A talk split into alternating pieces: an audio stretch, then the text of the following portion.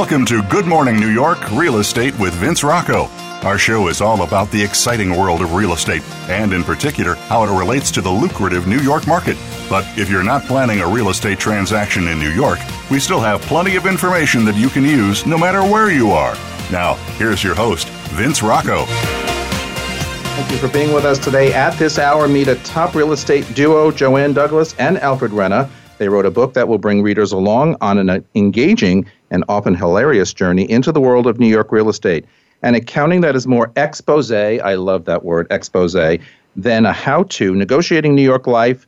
Negotiating New York, Life, Love, and the Pursuit of Real Estate will have you glued to the pages from start to finish as you delve into the outrageous antics and adventures these two share as they travel from New York to Italy to the Hamptons and start all over again. Also, at this hour, the number of sales in Manhattan in the first quarter of 2018 dropped 25% below the same period a year ago to a level of decline not seen uh, since the early days of the Great Depression nine years ago. Translated, we are in a buyer's market. But first, you are listening to Good Morning New York Real Estate. I am your host, Vince Rocco. And in the news this morning, Town Residential, the brokerage founded by Andrew Heiberger, that at its height was home to nearly 600 agents, is shutting down its resale and leasing business. This, according to The Real Deal. The firm says it will continue to work in new development operating out of its 888 7th Avenue office. After a thoughtful review of the marketplace, Town Residential will be ceasing re, uh, resale sales and leasing operations and focusing on international and new development. This, according to a spokesman uh, from the firm telling The Real Deal. In Manhattan, Mayor Bill de Blasio has announced that in just a few months, Central Park will permanently become car free as of June 27th, the final loop drive in the park that are currently open to cars and traffic will close to cars permanently and for good. The mayor says the move will return the to will return the park to its original purpose as a recreation space, helping more than 42 million people who use the park each year to enjoy it without the pollution and safety issues that have been concerns for years. However, the transverse roads cutting across the park at 97th, 86th, 79th and 65th Street will not be affected by these changes. Comments on that? I mean, you know, I, I like the idea. It, it makes sense to keep cars out of the park, but how are you going to do that? I mean, is it going to interfere with stuff? Of course. Of course it will, yeah. Mayor de Blasio. I kind of have to get my head around that idea, I know. to be honest. So uh, there are I mean, cars the in through the park. the throughways. Yeah, well, but on all the loops that go around the, the, park and that go through, like you know, by the boat basin and stuff. I mean, you know, I get the fact that we want you know a pollution-free environment and that we want a park that was really meant for what it was meant for originally. But somehow, you know, taxi cabs cutting through, right? Uh, we Uber cut, cars. I cut through all the time to go to the Upper East Side, cut, cuts through. Not through. anymore. Right. yeah, but the well, well, the transverse is going to stay, right? The transverse right. is going to stay, but sometimes yeah. the park roads, you know, within or make a little more. Yeah, up to Seventy Second Street, it's always open during the day. What about the two wheel vehicles? I guess that's going to be okay bicycle. Wow. Well, that's pollution free. So that's pollution free. I'm glad that's on the agenda right. for De, de Blasio. I have no idea. Keep it up. well, we Mr. De Blasio, yeah, yeah. Mr. De Blasio needs a lot of help with a lot of things. So if this is a priority, that's quite all right. that's a hard thing to argue against because it is a park. So. Well, I agree. I mean, like yeah. there are there are definitely pros and cons, but I want to see six months from June what what the real reaction, sure. yeah, is with with how much we Us saved on pollution and how much health. Oh, it's going to be way worse. Well, we'll have environmental studies on that, which will cost us up two hundred million dollars. By the way, I read, savings. I read something where he said that you know it's going to cut down on lots of accidents in the park with cars, etc. And I think well in my world these days, bikes are more dangerous on the oh, streets of New York City. in the park, out of the park, anywhere, they're much more dangerous than trikes, a car. Those little. Well, I mean, it's. Ins- I mean, let's. You know, it's. The bikes that are attached to the kid wagon. The bikes and trikes. trikes. Aren't, aren't, isn't that what they call those uh, little things that you pay, like a little taxi cab? Oh, the uh, oh, those are pedicabs. Oh, pedicabs. pedicabs. Oh, those yeah. trikes those are like three wheelers. Yeah. We can start that. We can start calling them trikes. Trikes. they can. And motorcycle world, trikes. it's called a trike. All right. Anyway, moving on. Our two guests today, Alfred Renna has uh, brings seasoned sales, marketing, management, and technology savvy to the uh, position of managing director of Eastside Sales for Douglas Elliman. As such, he plays a key role in the organic growth of the company's flagship Eastside office, implementing innovative programs and facilitating the work of the agents because he knows that even the largest real estate company is no bigger than each individual agent's performance. Alfred boasts a successful management style that instills confidence and fosters every agent's unique business style. And believe me, every agent is, is unique to themselves. a native New Yorker, Alfred deeply uh, understands the city's real estate market and has a passion for the creative and strategic marketing uh, possibilities inherent in web technologies, consumer, business to business applications. A graduate of Long Island University with a BS degree in business marketing. He also took real estate studies at NYU and the renowned computer technology program at Columbia University. Joanne Douglas is a powerful negotiator who is well regarded in the industry of her profession, market insights, and impressive credentials, said Howard Lorber, the chairman of that company, Douglas Elliman, Joanne and her colleagues are a terrific asset to Elliman, he says. With a capacity for innovative thinking, branding, and marketing, coupled with outstanding financial and investment skills from her former career in the design, marketing, and manufacturing of innovative sporting accessories, Joanne looked to her greatest passions architecture, design, and most especially real estate. A market savvy and top producing agent at Elliman, she is often enlisted as a speaker and expert at the top broker seminars and has guest lectured with Barbara Corcoran, star of Shark Tank, as we all know, at NYU and Marymount College. Barbara, in fact, wrote the foreword of her recently published co authored book, Negotiating New York, Life, Love, and the Pursuit of Real Estate. So, I mean, wow, what a what a what a card that is for both of you. Good wow, morning. you did your homework. he can Always read real well. Thanks to the Elliman website, of course. Where else would I go, right? Right. well, so superstars. I mean, seriously, you know, we have a we have a little program here that you know that we get the top superstars in the industry, whether they're managers or whether they're brokers and such. And it's always interesting for me being around this business for 16 years to talk to people who have such a common accomplishment. And, you know, several times on this program, we talk about younger people starting out in this business, you know, today more than ever, right out of college. Before it used to be a second or third or fourth career for all of us, coming from doing something first or second into, into this, this world. And today it's, uh, we've opened the doors to just about anybody out of school who has a passion for this business. But at the end of the day, it comes down to the, the, the folks like us who have been around this business for a very long time to kind of hold up the pillars of, of, you know, each of these firms Alfred, I want to start with you. You know, sort of agent culture within large real estate firms. You know, how how do you as a manager and, and with your management team establish the the culture in a company like Douglas Elliman that's so big uh, to to foster, I guess, success within the agent rank where people feel comfortable working there? When I first started at Douglas Elliman about 12 years ago, Dottie Herman hired me and one of the things that she instilled in everybody is to bring culture to the to the company. And you kind of think about that. Well, doesn't culture just sort of create itself? But not necessarily because you can you can help to direct that. So Douglas Elliman is a very, very large company. We have several thousand agents in New York City. Uh, we're about six or seven thousand agents across the United States. So, how do you develop culture in such a large organization? We all love coming together so that we feel the size and the power of the company. Yet it's very easy to get lost in a company that size. So within our own office or each of the other offices, we kind of get hokey. We create little wine and cheese events, chats, talks, conversation. We pull agents into offices and do quick little meetings or various types of education.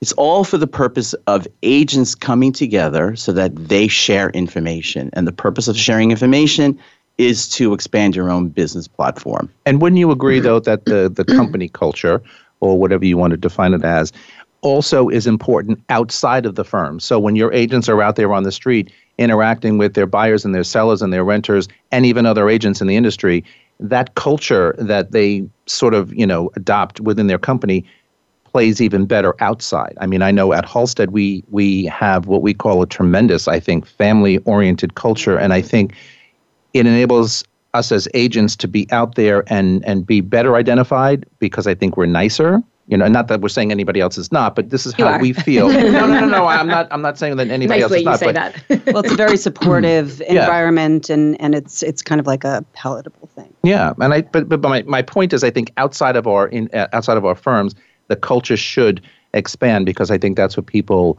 uh, relate to. And I think that's why people want to come back and do repeat business. we're going to ask Joanne about her very successful business. So people don't come back to you unless you you are a nice person or you do have you know a certain way about you. You're a professional. Well, you know, you wear the badge of your company when you're outside. Right. So you wear that culture. You bring that culture with you where, wherever you go, whether right. you're you're meeting another agent or a buyer or a seller.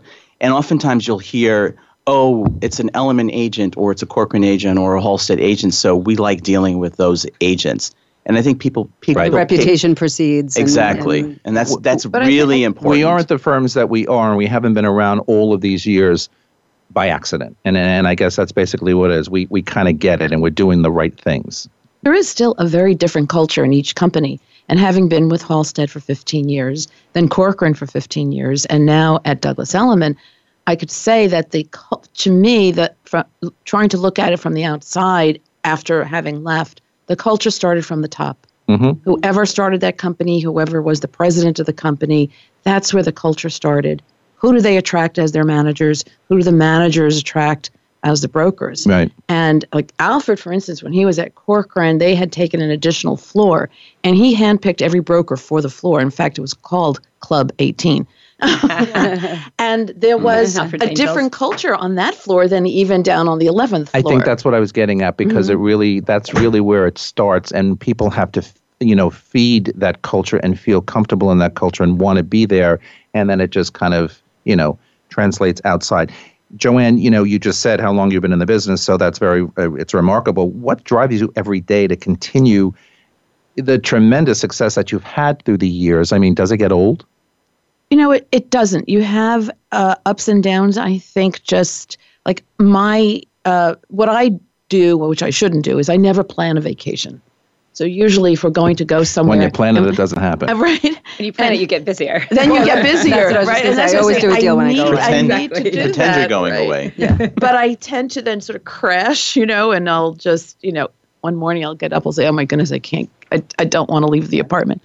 Uh, but we often travel as a family, and even then we'll say should we go to italy and we'll like you know call up amex and see if we can get some seats on a plane you know you can do really well last minute sometimes i subscribe to that sometimes you plan in advance and you think you're getting a good deal but you're not no you're not getting a good deal a lot of last minute deals are great um, so you wake up still with that with that but little- i still yes you know i th- i think that if you're going to do anything for so many years as i think all of us have been business you don't have a passion for it, where does the energy come from? Right. And I just I, I can't get enough of architecture and design and seeing beautiful homes or seeing homes that are not so beautiful and knowing what they could be and you know introducing that to people who haven't seen it and, and no two days are the same never, and no two markets never. are the same absolutely and i mean it, it, there's nothing boring about it i mean no. there are days that are certainly boring or less than, le, less than, less than pleasing but i mean you're also getting to help people, and every situation is different too. Are and exciting. I've made some amazing friends over the years. Yes. well, you, you make lifelong friends you in this do. industry more than any mm-hmm. other job I've ever had. And I just was speaking at an expo last week, and I said, you know, um, I think you have to have passion in this to do this. And certainly, I, I think my message was this is not a job. I mean, you know, it's not a nine to five job where you go to, you, you hate it, you don't like it, you hate your boss, lifestyle. whatever. It's a lifestyle, and it's it's uh, it's a profession. So that's what we do, I think, to make it su- successful. We have a lot more to talk about. We have to leave it there. Take a break. This is Good Morning New York on the Voice America Variety Channel. Don't go away. We will be right back.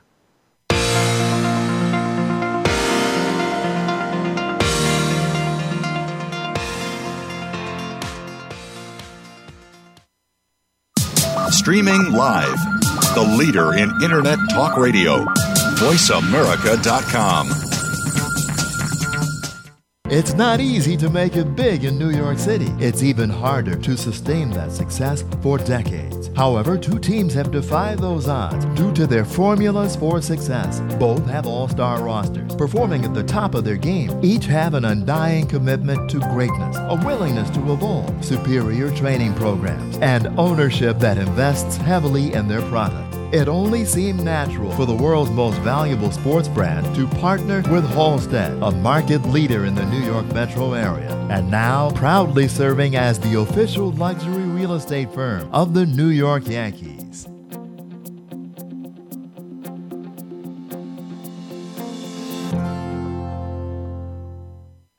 Have you become a member yet? Sign up now to become a member of Voice America. It's always free and easy.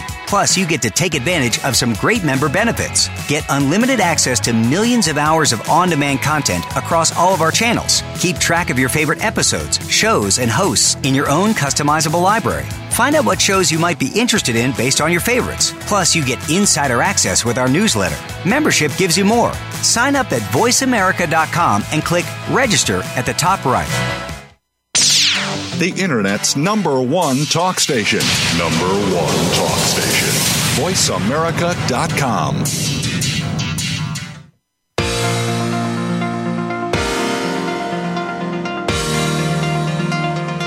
You are listening to Good Morning New York Real Estate with Vince Rocco. If you want to call into the program, we're toll free in North America at 1 866 472 5788. That's 1 866 472 5788. Now, back to the show. Back with Joanne Douglas and Alfred Renna, and we're talking about successful careers in uh, real estate. And these two veterans can certainly write the book. Well, we're going to talk about that very soon. Alfred, how important is technology and innovation uh, for agents within a firm? I mean, everybody runs around saying technology, technology in lots of firms, most especially in real estate. Tell us why. Technology is extremely important in that it just needs to work. It's like elevators. That helps. you know, we need elevators, right? We don't think about it until they stop working. It's the same thing, thing with technology.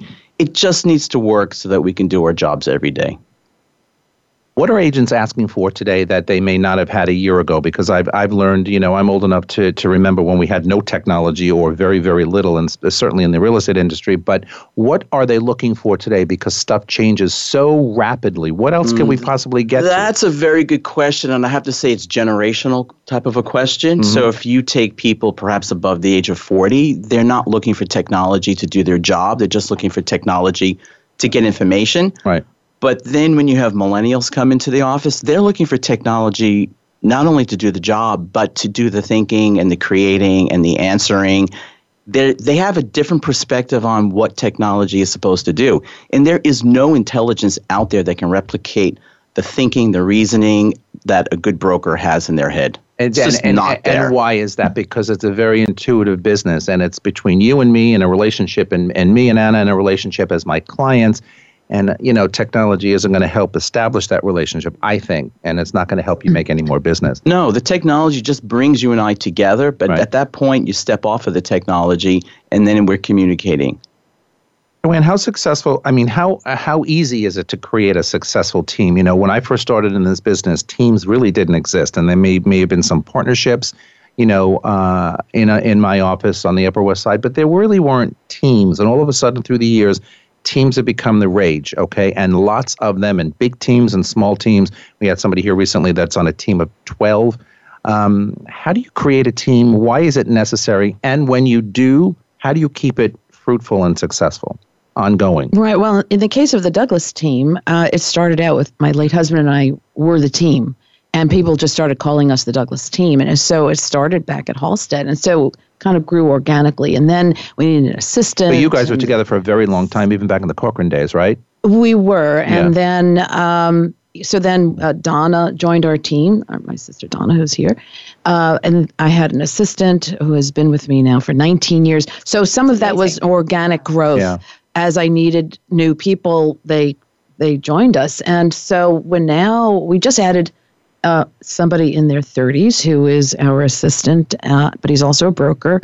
And the first thing he asked for were apps that were not available to the brokers. oh, There's no Photoshop app, on here. app-driven environment. That's my point. Absolutely. I can't wait for marketing. Can yeah. I get Photoshop? Keeps you in the now. Oh, it does. Yeah, it was great. So he's got all these apps now on his computer, and he's always coming up with something new. And he's like whips these things out. It's just amazing. How many people are on your team? I don't know. What do we have now, Donna? Nine, I think. Nine. All right, that's a big team. It is. So you know that's why you know we, we go from three people, uh, 3 mm-hmm. member teams to twelve people, nine. I mean, they're, they're big. How do you coordinate all that during the day? I mean, how involved do you get as the team leader with each and every one of those members? Um, or do you? Uh, you know, I do and I don't. It depends on what's going on in each of their business and if I'm a part of the business or if there is it's just business they're doing under the umbrella of the Douglas team we have a new broker on our team and she requires more time than say a broker that's on our team for many years and just does the business that she's been doing for all that time it's all her repeat how business. difficult is it working with siblings on a day-to-day basis i mean i love my siblings and we are very tight and very close i'm not so sure i could work with them every day i don't know no we have a great time um, we don't. Here's the matter. we did. I have to remind myself that when a sibling comes in to ask a business question, yeah. my response needs to be the same way right. as a non-sibling comes in and asks the question. Oh, I'm glad you said so, that. I've been meaning to talk to you. so that's that's well, my the manager challenge. of the group this morning, right. so he's going to wear that manager's hat. It's a very challenging. That's situation. my challenge. That must be challenging. So no sure. no no favoritisms. Remember that, okay, ladies. I know. All right. So what happened, Alfred? What happened to the boutique firms that you know years ago started and they were going to take over the real estate world? All of these big firms, Halstead, Corcoran, Elliman, were going to fold, and they were all going to become, you know, the boutique land of real estate. Now I see the flip of that, and the in the big giants seem to be getting bigger and seem to be going nowhere. Where are these boutique firms, or what really has happened to that business model? Uh, you know, that's a very good question. I I think a lot of the boutique firms still exist, um, and I will often send someone there if they're a brand new agent. Unfortunately, I can't hire brand new agents because there's an enormous amount of time and commitment to that person, and I don't want them getting lost in the in the mix. So I'll sometimes recommend that they go to a very small boutique firm, which was started up by brokers who branched off from a larger company, and they they have the ability to generate leads, handhold those those new agents, and feed them leads so they can gain experience in the business. So, you know, a big firm is not necessarily for everybody, and you need these small firms. Then you have the other types of firms, boutiques, where they're highly experienced luxury agents and they just work on their own because they have a roster of clients from decades back. All right, before we get to the book, let me ask you your thoughts on the million dollar listing uh, brokers in your company. seem to have several of them from uh, from Elliman, the West Coast or East Coast. What is the philosophy at Douglas Elliman with regard to these reality real estate TV shows? Do, you, do you derive any kind of um, special notoriety from having these people? Yes, no matter where I go, people seem to ask me about Fredrik. I was giving it Fredrik to, and his high kicks. Listen, you can't. I mean, you know, he doesn't go high kicking down Fifth Avenue in real no. life, though. But those shows are really popular, yeah. and what I can say is there's no bad press. Each one of those agents that have joined the Million Dollar Listing, their careers have skyrocketed. They have taken off. Yeah. Buyers and sellers want to work with celebrities you know that that's that's a phenomenon i guess you know we need probably more more of that maybe or some people will say less than that but i will tell you though these guys and gals on these shows real i, I watched all of them uh, all the two of them and i think they do a tremendous job i happen to be a big fan of, uh, of fred's we've done work together all right let's get to the book so barbara corcoran says this is a wonderful life affirming story everybody knows who barbara corcoran is so tell us what what made you guys sit down and think about coming up with a book? Because I've been saying for 16 years in this business, wait until my book comes out. Of course, I haven't even sat down to do it yet. But what is what is you know what was the impetus to to put together your thoughts over many years in the business and come out with a book? What did you what was your your goal with this? Uh, we oh. didn't have a goal. We were sitting having dinner at Cognac right down the street here. Yeah, block, because we block love being. That's we my lo- breakfast right, right. and we love and we love the awning because it's you know it's got that red awning Absolutely. and it's like everybody looks really good there when you sit outside. and we were talking about something funny that had happened, and I, I was saying, you know, this is really funny. Let's go back to my apartment, which happens to be a block away, and write it down. So we did, and then we met again the following week, and we read it out loud we would take turns reading it, and it was like, and we'd be laughing. Wow, this is really funny. Is this funny? Yeah, we think like, it's funny. We think it's funny. and so we kept doing that, and we kept writing stories of just funny things that happened. Uh, then some agent heard about us. I'm just making this story part of the story very short, and she then told a publisher about us and about the Renna family, and that we're all in real estate, and that we were thinking about writing a book about real estate. So this publisher came to meet with us, and we spent two and a half hours drinking wine at my kitchen table and laughing. And then he said, Well, what's the name of the book? And we said, Negotiating New York. And his eyes came out of his head. Apparently, he's all about the name of the book. He thinks that the title is the most important part of the book. We signed a contract, and then we had to write it. The, bo- the, the, book is Negotiating New York Life, Love, and the Pursuit of Real Estate, which I thought was fantastic. So, a couple of yeah. points from the book Spotting the Quirks and tactics of realtors. I mean, we could write a book just on yeah. agent behavior, yeah. right? right? So the signals we give each other. yeah, and another one is jumping through hoops to make yourself and your dog more attractive to even the toughest of co-op boards. I mean, you know, people might be listening to this saying, dog, yeah. "Oh, are these people crazy in New York City?" yes. yes, yes, we are. yes. But what does that really mean? The dog has to be some dog breeds have to be interviewed by the co-op Correct. board members before they will let you in to live in a building. And I mean, they have to be trained. You have to train those dogs to behave before they go yeah. on the yeah. floor for your interview. Yeah, exactly. and you have to prep the dog before the interview. Yeah, everybody goes for you know a blowout. you know, I've only had one dog interview in my 16 year career. You know, with, and and and so the, the couple said to me, "Well, how do I prep my dog for an interview?" And I said, "I don't know. Give just it give, give it a bath, make them smell nice, but do whatever you your dog likes to do, very fun and cheerful. Just come up with something and make it happen. Of course, they passed, but." Who knows? the race from open house to offer and bidding tooth and nail. I mean, we all know the, the horrors with, with the buying bidding, an apartment in wars. New York, bidding wars. Tell us a quick story about, you know, eh, from the book about just that. I mean, oh, um, I think it's in the book because we had so many stories, and of course, some of them got edited out. Uh, we had a duplex penthouse wreck, put it on the market. Mm-hmm. Uh, a, an entertainment person came, and this was a white glove you know, Upper East Side co op. He nickel and dimed us all the way. Finally, the contract got drawn up. And then the, the attorney, his attorney called me and said, Well, you need to sign a non disclosure that no one will ever learn that he lives in the building. Okay, you needed 10 copies of the board package going from our mail right. room no you know, yeah. to the managing agent, right. to the building. I'm sorry, I can't sign that. Oh, I'm, I'm not releasing this contract. Well, in the interim, we got another call. And in that case, the couple's one of the mothers was the president of something like the Union Club, or I don't want to say the exact club on the air. And um, so they made an offer, and I was like, it's not high enough. And they came back, and they kept coming. So anyway, they ended up about two hundred thousand dollars over wow. the uh, uh, over the other guy. And so we had to get this. We had to speak to during this whole process. By the way, I was interviewed by the president of the board before I could become the wow. broker oh, of that wow. apartment. That's control. That was yeah. Right? She had white girl. That's she was like, like queen. glitter. She was That's a, queen. a lot of control. It's like silver. And and I had to talk to her about every buyer, and she's like. Well, uh, you know, I do admire a self-made person. oh, I God. did watch I did watch his show. It was rather violent, by the way. but you know, oh, and oh, I like this other couple. Let me talk to the board. Well, so now and Mr. Entertainment bumps his bid up by a million point two dollars because he can. Because right. oh, now that's wow. Oh worthy of. I thought I, I, thought I seen some crazy yeah, stuff. Like, Oh my goodness! And don't no. tell me that the board turned him down after. They did. Oh.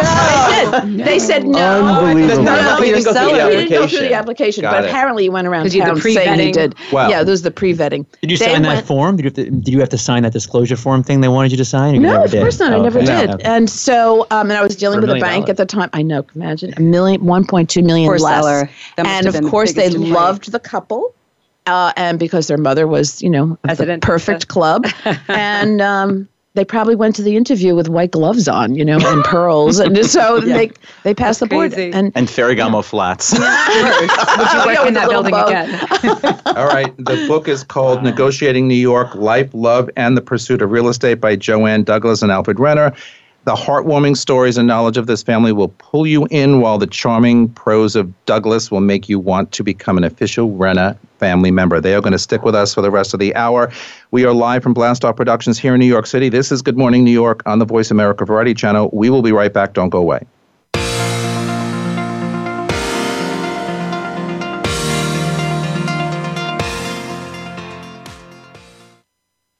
Stimulating talk it gets those synapses in the brain firing really fast. All the time. The number one internet talk station where your opinion counts. VoiceAmerica.com. American Heroes Network is a program for and about our American veteran heroes and their families. Join host Gary Ray as he shows what is being done to help our veterans and showcase the companies and organizations that are helping our veterans and their families rebuild their lives. Listen for American Heroes Network, live and powered by the Voice America Variety Channel, every Tuesday at 11 a.m. Eastern Time, 8 a.m. Pacific Time. Streaming live, the leader in Internet Talk Radio, VoiceAmerica.com. We're making it easier to listen to the Voice America Talk Radio Network wherever you go. In addition to listening live, you can check out information about your favorite talk show hosts, discover new talk show personalities, add shows to your list of favorites, and listen to all of our show archives on demand, all from your iOS, Amazon Kindle, or Android device. Download it from the Apple App Store, Amazon, or Google Play, and get ready to tune in. The Voice America mobile app, powered by Aircast.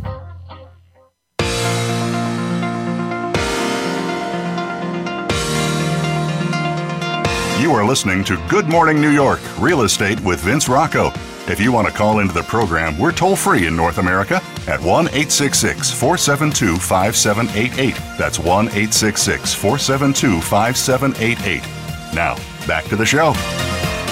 Back, Alfred Renna and uh, Joanne Douglas from Douglas Elliman are going to stay with us. Phil Horgan is here from uh, Freely, and LeaseBreak.com, Anna Shagaloff from Halstead, Tracy Hammersley from Douglas Elliman, and Niall Lundgren from Compass. All right, so moving on. The number of sales in the borough in the first quarter of 2018 dropped 25% below the same period a year ago to a level of decline not seen since the early days of the Great Depression, and that was nine years ago nine years ago. My God, all of that translates into depression. a hard away from a seller's greatest. market, but there's more that goes into a low offer than just lopping off 15% of the asking price. Sure, I just got an offer 45% off the asking price just because. So wow. let's talk about this. We are, you know, officially in a buyer's market. I mean, everybody kind of cringes to say that, but the fact of the matter is we are. How is this affecting your businesses?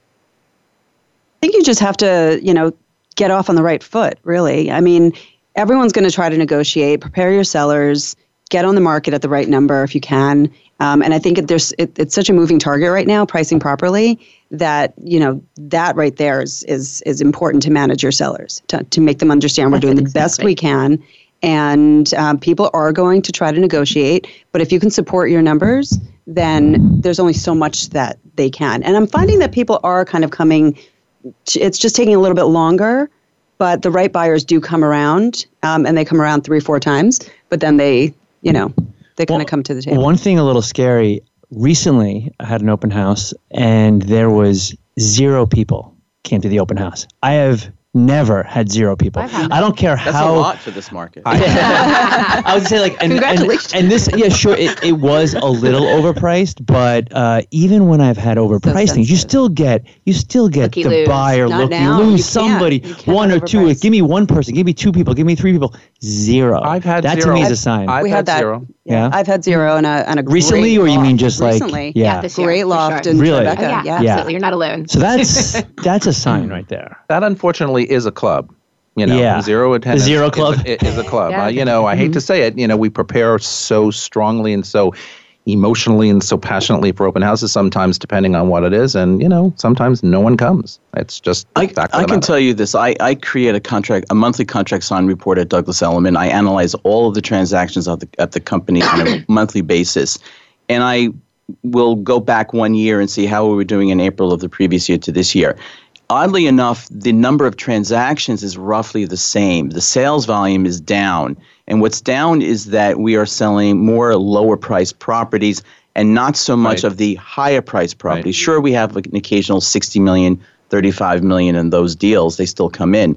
But overall, the it's probably the three to 10 15 million dollar market that i think has been hardest hit at yeah, this so at transactionally you're seeing about the same amount of deals but they're roughly the same amount of deals weighted. they're just not the high priced yeah. deals so that that sweet spot that we all like so much that 3 to 15 dollar market yeah is million dollar market is the market where it's come down somewhat. There's the most inventory and the fewest number of buyers. Right, but if you look at the under three million dollar market and what the absorption is, the absorption rate is still um, very, very high compared to the rest of the market. So yeah. you can say the market is really divided into many different types of markets. Yeah, I thank you. I was, just, I was, talking about that last week at the expo. We're not in one marketplace. No, really. no, We're not at all. different market, yeah. different segments, Co-ops, different condos, prices. price point, location. Yep. Absolutely. Yeah. And also this commodity and specialty properties commodity right. properties or just like that two bedroom line and the C mm-hmm. line, mm-hmm. and there's a hundred of them. Those are the ones that seem to be most affected, and people are super price conscious of those. But then you go to the, the specialty property, the three bedroom with the fireplace, wrapped terrace views, right. and all of that. Right. You have Hard a much bigger, properties. much bigger mm-hmm. swing, mm-hmm. even if it's overpriced. People will still come to see that property. And don't you all agree that I think the agents today in in this multiple market scenario that we're in uh, have a di- more difficult time because they're not used to it. We're used to either a high market, seller's market, you know, medium market kind of transition, and then a buyer's market where you know anything goes. But when you have look, there are still bidding wars in some places. There are still over asking Especially under millions, yes. mm-hmm. right? So that's the multiple different kind of markets and i think sometimes especially the younger agents don't really understand how to grasp that you know and some of uh, the senior agents are, are having it's a, it's a hard thing to explain to your sellers too as i was saying earlier because they're reading these uh, reports these media reports about the global mar- or the the uh, local market and they don't really they don't segment them out in those in those reports. So so and so across mm-hmm. town is doing this. You know, I should be doing the same. Right. You know, and, and that's, it doesn't it doesn't match. And that's a note to other brokers is to be able to like read between the lines and find out what the actual context uh, means to the specific seller that you're particularly working with. You know, if you see the um, the price points at a very high number, and they're going to say, "All right, well, I want to get these price points." But then you have to talk what Tracy was saying is you got to take that, take into account. Okay, well, that's that's a co-op. This is a condo, you know, and then really work through all of those different um, there's variables. I mean, there's there's tons of variables that you ha- really have to sift through, and it's not just like you know, if you're looking in Gramercy, uh, condos in Gramercy, you have to say, "All right, well, what other condos are similar type to this in other neighborhoods?" that I should be, you know, if I'm working with a buyer, be bringing my buyers to because you know there are there are comps um, for condos in Gramercy in the West Village, for example, for certain uh, property types in like high end condos. So it's really important to understand all different aspects of it and the variables, um, and then be able to deliver that effectively to whoever you're working and with. That's where an agent really comes into play. I was play. just going to say that. Like, and the value of an agent. And I, and I, like, always, and I think that um, you know there are some industries that got decimated by computers and technology, the reason why I think real estate has not is because that, like we talked about earlier, the the variables, the intricacies, the human connection, the there's just so much experience that's required. I think to help a buyer make the right decision. You know, they need it. They need more advice. They need more advice than they realize. Yeah. Buyers yeah. and sellers. Buyers, buyers and have, and buyers have the ability to obtain a lot of information, but they don't have perspective on that right. information. Right. Synthesize it to crop. Yeah, we're, we're, we're coming at we're coming at it from the inside out. But I think buyers are still in. intimidated by our market. And we have, you know, of our housing stock, what is 70% is still co op. Uh, right. Yes, you know, if you, exactly. of, for sale properties, yes, right? Yep. I mean, what is it? 25% of. 25% is owned, uh, is 75% owned is rental. Rental. Exactly. Right. right. So of right. all Manhattan, you take 25% of our housing stock. Of that, 70% are co ops. And so here's another part of this segment of the market. If you have, let's say, an estate sale, but the board, you know, you know the board's going to turn down a price that's too low. The hardest thing to sell right now is an apartment that needs work in a co-op. Mm-hmm. mm-hmm. Tell me about it. I've got, I've got, a couple. I, I do. We, we have a couple too, yeah. and you know we've had offers that are too low. We just know the board won't accept it. We had one where we ha- actually had to bring in a contractor to put in a new kitchen because the there was no kitchen basically ah. and the board said we will not take anything less than x amount and it wasn't going to sell for that they actually well, said for, that huh in, yes in those situations the the buyer actually has to have more than that that typical two years worth of of liquidity right. Uh, the mortgage Correct. and maintenance because they mm-hmm. have to afford the renovation as well. That's right. So it becomes so much harder to vet those people. So let me ask you something because that's very interesting, uh, the points that you're making. Uh, but what, what does it do to the seller's psyche when, you know, the board has a threshold of what they will allow a sale to be? We are in a marketplace where you can't be so strong in, in buying power you know, price-wise seller could sit on the market for a very long period of time trying to achieve that number that both they want and the board wants. What happens? You know, the eh, obviously you don't sell, but eh, at, at some point the board yes. actually might have to change and and uh, they're the last ones, as we know. But, right? but, if, but if it starts to become a financial hardship for the owner, for the mm-hmm. shareholder, mm-hmm. at some point the board does have to readjust. I have a I have a I condo agree. building on the west side that I've sold in for years, and I talk about it all the time. And you know they're a condo board, and they have a threshold of a certain price point per foot. They can buy it themselves, then exercise their right of first refusal. And oh. they did once, and I kind of scolded them about that, and it was a whole oh. big drama. However, they still stick to a certain price per square mm. foot in this condo, and a lot of times, depending on the line in that building, size of apartment, whatever, it's not achievable, and there's all kinds of potential issues. But they just sit on the market. But that's interesting that too. They sit on the market. It's that, interesting that's, you bring even worse for the building. Yeah, but the condo boards are have been morphing into more like, like co co-op boards. Mm-hmm. And I'm not sure is it purpose. the managing agent that that's no, sort of creating the ego. The, the members of the board they once they're in, and I, mean, I think i it's a combination. In my opinion, a combination of both. Uh, yes, I think the the managing agents who aren't good enough can't advise these board members well enough and I really believe that that's where it starts. Of course, the board members. mentioned some bad ones. no. We want this show to keep running. Yeah. yeah right. I, no, okay. Well. But, but seriously, I think that's really what it comes down to because right. at the end of the day, you know, you could want what you want, but you're not going to necessarily get it. And if, if right. you know, you know, there's a little workaround with that. So if the board does like the prospective buyer, they will advise that a, a higher selling price, yeah. yet rebate at the closing mm-hmm. yes. table. Yeah. yeah. Sneaky, sneaky. Well, well, that's, that's, what it takes. It's a workaround. Pretty good. for sure. Yeah. then I have one other thing I wanted to say that I've had a number of my exclusives in this market listed both for rent and for sale, and they've been renting. Yes. Yeah. It's just yes. astounding to see kind of the rebound better. of the you know, rental market. Same here. Yeah, Same here. I thought, All my rentals are gone. I, I was shocked mm-hmm. that some of them were having sitting went that way. We're getting multiple offers on good mm-hmm. properties. It was what's not helping the sales prices either is the fact that the rental market overall is still not doing well in terms of pricing. Correct. So if you're yeah, yeah, so if you're a buyer and you're considering renting, you've got a lot of options. Correct. I mean, so there, I remember there were times where the rental market was so tight, it was forcing renters into the buying market. Correct. We love are not, that. we're not de- we're not dealing with that. Bring those days now. back, please. Though yeah. we are also going into the rental season. Yes. Yeah. So it's yeah. now the stronger rental yeah. season. And, and June is the biggest month. Is that correct? Yeah. June, July, August. Yeah. Yeah. yeah. but April, summer. May are also strong, and September too. Right. Well, we've got a couple of minutes left to this segment. Let me ask. Let's change gears a little bit. There are many uh, changes in how consumers and even agents in our in our business look at listings in New York City. How do you think buyers have reacted to the changes on Street Easy, if they have, and what has this done to the broker community? Is it possible that New York City will have an MLS system someday?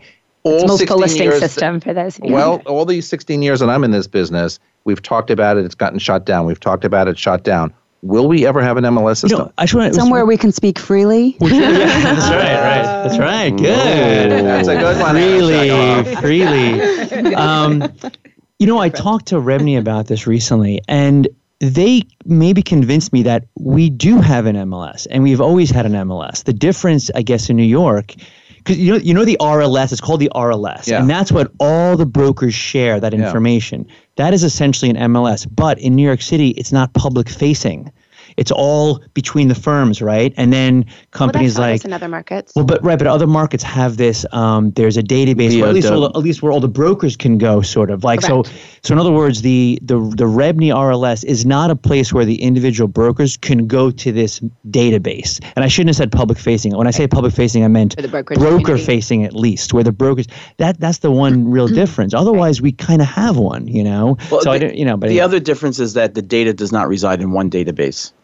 Right. That's the major difference. An MLS has one database when everybody feeds into and pulls out of a single database. Well, the, RL, the RLS does do that. I mean, the RLS uh, now, the, every if you're a REBNY member and you're an RLS member, which is probably 90 something percent, all those listings are in the RLS. Now, there are some listings that may be outside of that process, but all the exclusives, if you're uh, I don't remember what firm you guys are Douglas with. Elliman. Okay, Elliman's uh, Elliman might be slightly different. Okay, but I do know that all these firms opted in to the RLS, and I believe I believe Elliman did as well. Yeah. Um, Elliman opted in as well, right? So um, so they're all opted into this RLS, which is sort of this community feed. Um, and I just know because as as the as someone who's running a marketplace, we take the feed, we take the RLS feed. So I got a lot. I learned more about the RLS feed in the last say six months than I. Than All I right. we we, we anyway. have to leave it there for a minute. We are live from Blast mm. Productions here in New York City. This is Good Morning New York. We will continue on the other side of the break. Don't go away.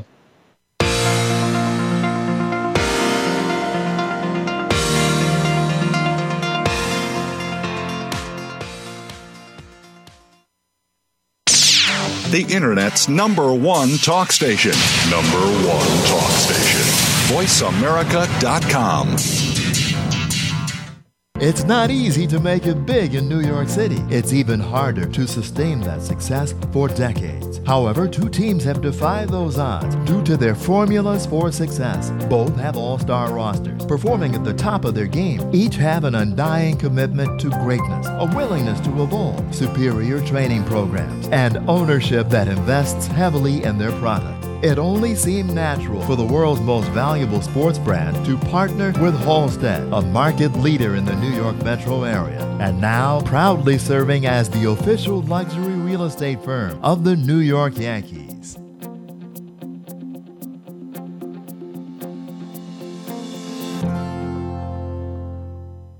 The Voice America Live Events channel is here now to showcase your corporate, individual, or organization's live event. Visit voiceamerica.com forward slash live events to see all of our past live events and find out more. Whether it's a multi day conference, special speaker, or single day event, we've got everything to make your event a success. We can do a few hours or a few days. For more information about taking your event to the next level, call Jeff Spinard at 480 294 6417 or email info at voiceamerica.com. Again, that's Jeff Spinard at 480 294 6417 or send us an email to info at voiceamerica.com. Voice America is where you are and where you want to be. Join us around the globe as we broadcast live from some of the most interesting events available. Don't forget to view all our live events, including on demand access to past events that you may have missed by visiting voiceamerica.com forward slash live events.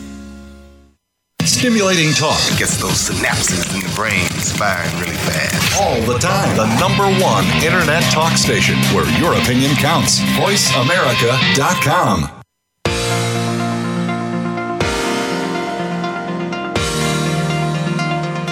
You are listening to Good Morning New York Real Estate with Vince Rocco.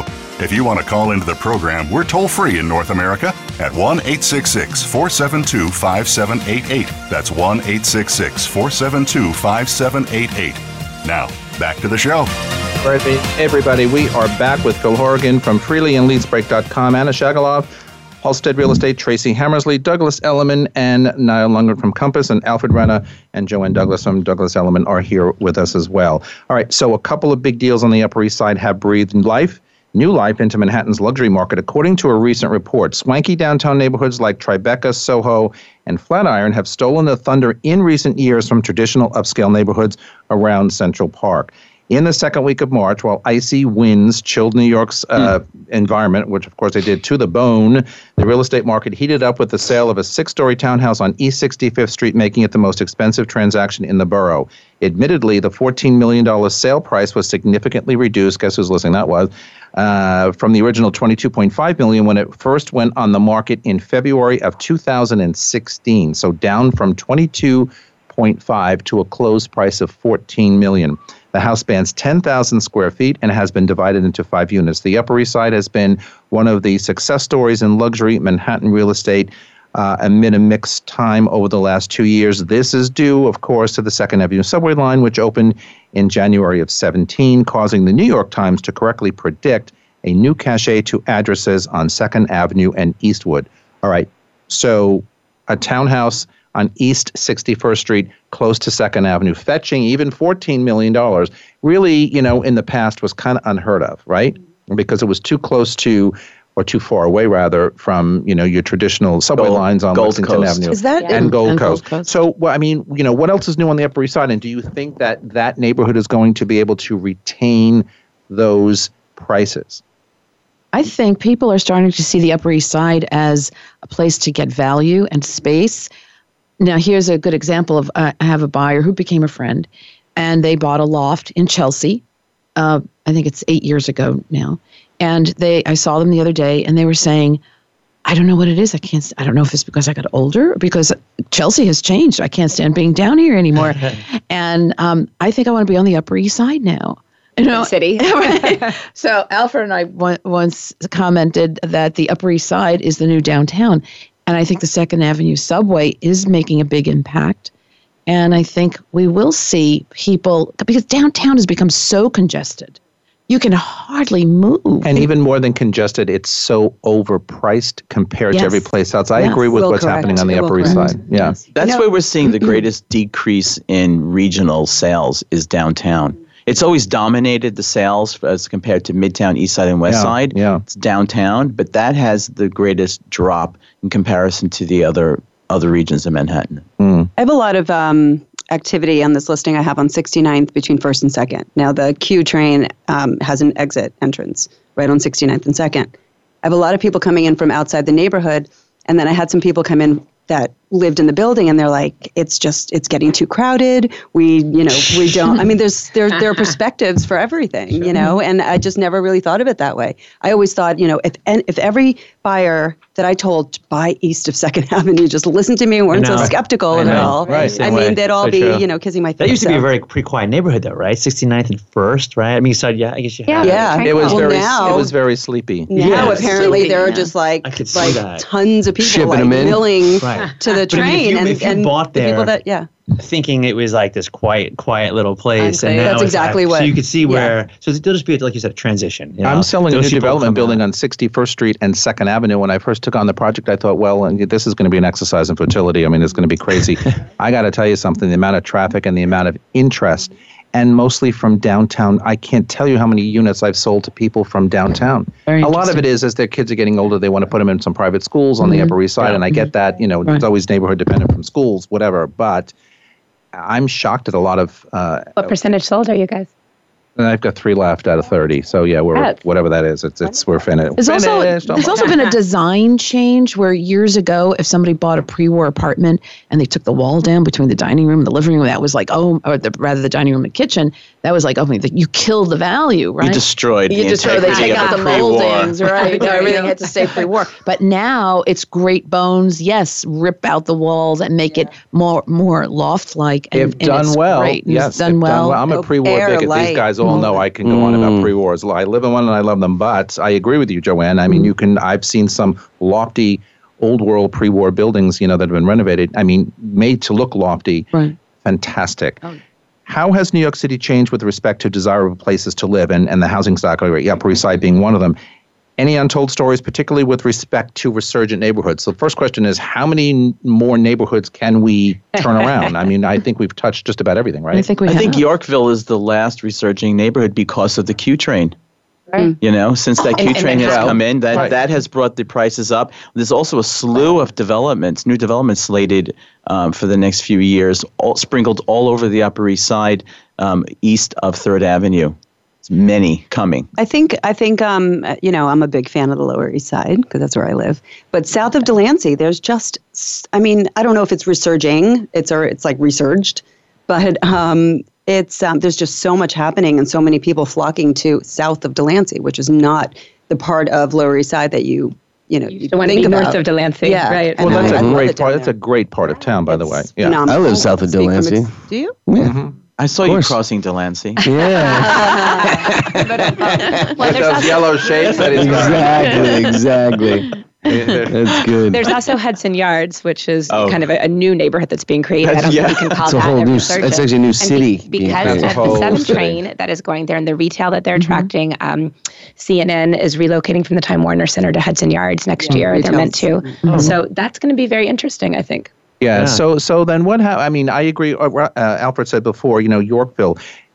But one of the problems I have with all the new developments going to that neck of the woods is, you know, and I yell and scream about this regularly on this program as well. I mean, we're knocking down mom and pop corners and, and avenue stores that are three, four, five, six stories tall and we're putting up these glass towers and you know listen i can sell them like anybody but you know i still want to see my old world New York charm. When there I'm are walking, some mm-hmm. serious sad stories out there. There mm-hmm. really are. And when you're walking up Second Avenue, just because I'm familiar these days more so because I'm selling on Second Avenue, it's kind of like you know, don't throw another building down. It, it's it's not looking like New York City anymore. Yeah. Right. Agree. Years ago, when they took the L down and out along Third Avenue, and they mm-hmm. built all these whatever's, that that was one thing. But now we're starting to knock down, you know, these mom and pop stores, and Sunshine Cinema. It's not looking mm. the mm-hmm. same. Yeah, I well, mentioned it before, but mm. oh, it's gut wrenching. That oh, know. Mm-hmm. Are you all New Yorkers for a long time? Yes. Yes. Mm-hmm. When you look around at the the landscape, what do you what what first comes? Especially if I'm zipping by in a taxi and I and I just kind of look out the window, I think, where did my city go? Well, where is it going? It's still beautiful, said? though, Vince. I mean, it is. Still it is amazing and still kind of inspiring. I still, when I'm on the plane, I like to sit on the left side so that you can see all the tall buildings when you mm-hmm. come. Mm-hmm. I did last night coming home too. Yeah, it, yeah. It, it is still. It's New York City. Yeah, and or, what makes it New York is the fact that it changes all the time. That's one right, of the reasons why yeah. I love it. I love the fact that every five years is something else going on and it's different neighborhoods yeah. you can live in and new stores going up and new restaurants and each neighborhood you know? is like its own city yeah yeah well, it is. It is. So, what is the best? We we have 30 seconds left. What is the best part of town for y'all? We just heard from uh, Anna saying the Lower East Side is her favorite. Where, if you needed to make one more move in your New York City lifetime, Chelsea was just integrated, it but it's been my home for nine years, and I adore mm-hmm. it after being an East Side girl for 14 years before that. And Chelsea, as Joanne said earlier, has changed, or oh. her client said earlier, has really changed significantly. Niall, where would you? West Village. Thank you. I think further north, actually. Yeah, I'm, further in, north. I'm in the 80s now, and I think further north. Yeah. On the west or east? West side. Okay. Yeah. Hmm. I love the art installations at Madison Square Park. Nice. That is Very a great nice. area. Yeah. yeah. Fantastic Area. I would move to the East 70s somewhere.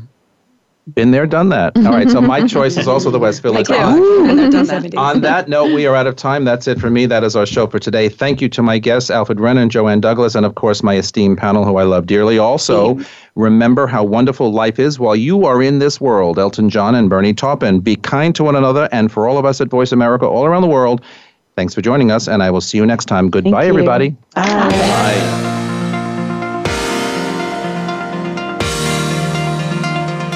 Thanks for tuning in this week. Please join us for another edition of Good Morning New York Real Estate with Vince Rocco next Tuesday at 9 a.m. Eastern Time, 6 a.m. Pacific Time on the Voice America Variety Channel. Here's hoping all of your transactions are successful ones.